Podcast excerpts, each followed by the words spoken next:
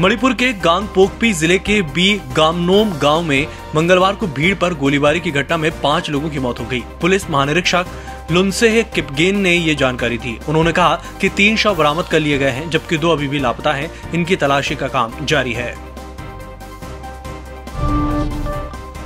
कांग्रेस के वरिष्ठ नेता और पूर्व प्रधानमंत्री डॉक्टर मनमोहन सिंह की तबीयत खराब हो गई है। उन्हें बुखार और कमज़ोरी की शिकायत के बाद दिल्ली के एम्स अस्पताल में भर्ती कराया गया है। अट्ठासी साल के डॉक्टर सिंह का इलाज एम्स के सीएन टावर में किया जा रहा है।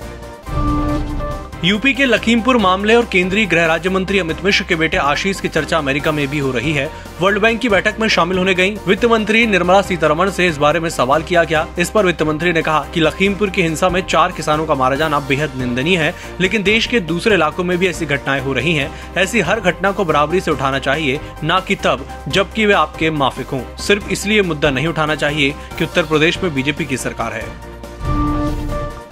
भारत के उपराष्ट्रपति एम वेंकैया नायडू के अरुणाचल प्रदेश के दौरे से चीन तिलमिला गया है। चीनी विदेश मंत्रालय के प्रवक्ता झाओ लिजन ने कहा कि चीन भारत के उपराष्ट्रपति की हाल की अरुणाचल यात्रा का कड़ा विरोध करता है। लिजन ने कहा कि चीन अरुणाचल प्रदेश को मान्यता नहीं देता है। भारत का इस इलाके पर दावा अवैध है। इस इलाके को चीन में झांगनान कहा जाता है। राष्ट्रीय राजधानी दिल्ली में रहने वाले पचहत्तर प्रतिशत बच्चे घुटन महसूस करते हैं। The energy and resources institute की स्टडी में यह खुलासा हुआ है। वैज्ञानिकों ने दिल्ली में 14 से 17 साल की उम्र के 413 बच्चों का हेल्थ सर्वे किया। इनमें पाया गया कि 75 फ़ीसदी ने सांस फूलने की शिकायत की 24 प्रतिशत ने आँखों में खुजली की शिकायत की 22 प्रतिशत ने नियमित रूप से छींकने या नाक बहने की शिकायत और 20 प्रतिशत बच्चों ने सुबह खांसी की शिकायत बताई। प्रधानमंत्री नरेंद्र मोदी ने आज PM Gatishakti national master plan का शुभारंभ किया। 100 लाख करोड़ रुपए की इस योजना के तहत रेल और सड़क समेत 16 मंत्रालयों को डिजिटली कनेक्ट किया जाएगा। इससे इंफ्रास्ट्रक्चर डेवलपमेंट प्रोजेक्ट्स में तेज़ी आएगी। इसके तहत शुरुआत में 16 ऐसे मंत्रालयों की पहचान की गई है, जो बेसिक इंफ्रास्ट्रक्चर डेवलपमेंट का काम देखते हैं। अखाड़ा परिषद के अध्यक्ष रहे महंत नरेंद्र गिरी की मौत में सीबीआई आरोपी आनंद गिरी आध्या प्रसाद तिवारी और संदीप तिवारी का लाई डिटेक्टर कराएगी। सीबीआई ने इसके लिए सीजेएम कोर्ट में अर्जी दी है। 18 अक्टूबर को मामले में सुनवाई होगी। राजस्थान के शिक्षा विभाग ने बड़ा निर्णय करते हुए इस बार दीपावली के आसपास होने वाले मिड टर्म अवकाश को समाप्त कर दिया है। दीपावली पर सरकार की ओर से तय छुट्टियाँ होंगी, लेकिन मिड टर्म अवकाश के रूप में 10-15 दिन की छुट्टियाँ इस बार नहीं होंगी।